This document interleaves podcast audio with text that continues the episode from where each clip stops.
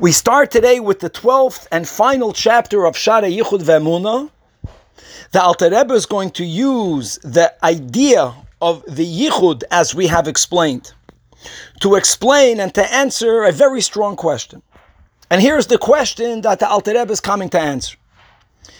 All of the world is continuously being created with Hashem's 10 utterances. Ba'asara ma'amoris nivru. And every utterance is comprised of words that themselves are comprised of the letters. There are only 22 letters to the Aleph Beis. So here's the question How is it possible that there is such diversity in creation? Even in only the physical universe, look how many things are out there.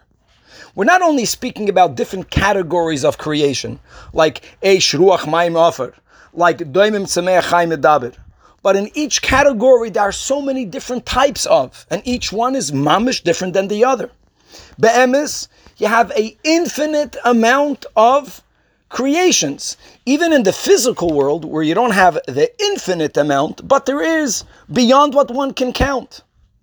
How is it possible that so much really is coming from only 22 letters? That's the kasha.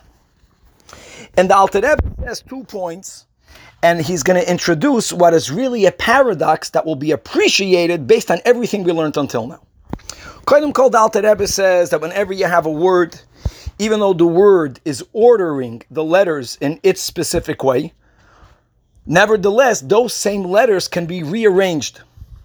And the moment you rearrange the letters from that word, you have a new word even though de facto the, the letters that are recorded in the Torah, the utterances that are recorded in the Torah are as they are recorded, but nevertheless, using those same words, once you start rearranging the letters, which is something that is really also happening, that affects other creations.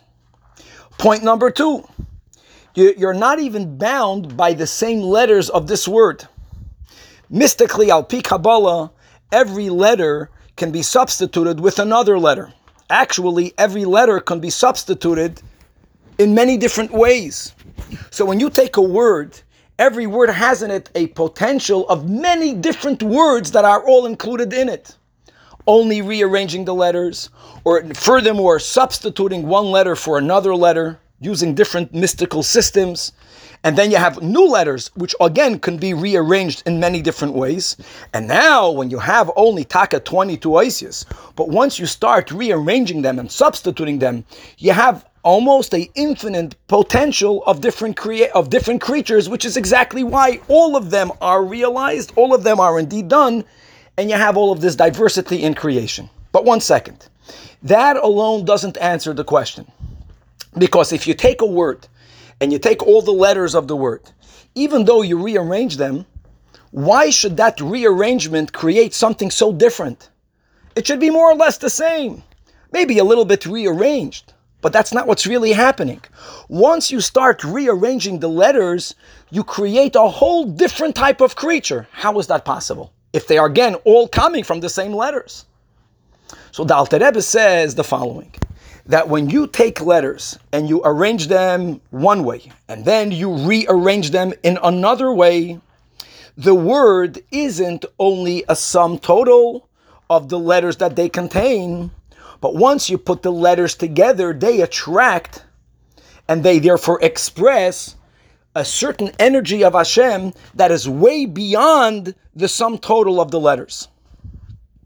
So when you rearrange letters, you don't have really the same thing just in a different order. No, words are connected to a koyach that is beyond the individual letters. And every word, even if two words are comprised of the same letters, the very fact that they are simply rearranged, they connect to something beyond the sum total of the letters. They connect to something greater and different one from the other. Now the question is, how does that happen?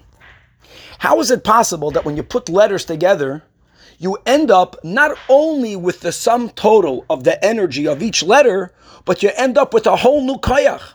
with a whole new energy which is beyond and greater and more powerful than the sum total of the individual letters. How is that possible? Here we come back to the concept of Yichud. Because even when the godly power is invested in a specific letter, and taka because from our perspective, that Tzimtzum is completely concealing the infinity of God. So now the, the, the godliness is invested in, and from our perspective, contained in a specific letter. God is always united with it. So in the limited letter, there is already the whole time something which is much greater than the letter because of the concept of the unity that Hashem has with His creation. Even in the Tzimtzum, there is already in here something beyond the limitation of the Tzimtzum. And that explains how is it possible that when you take a word, what is it that connects one letter with the other? And therefore, why is it that you end up with a certain creature you end up with a meaning, you end up a word is again beyond the sum total of the letters. That's based on the concept of yichud and God willing to be continued.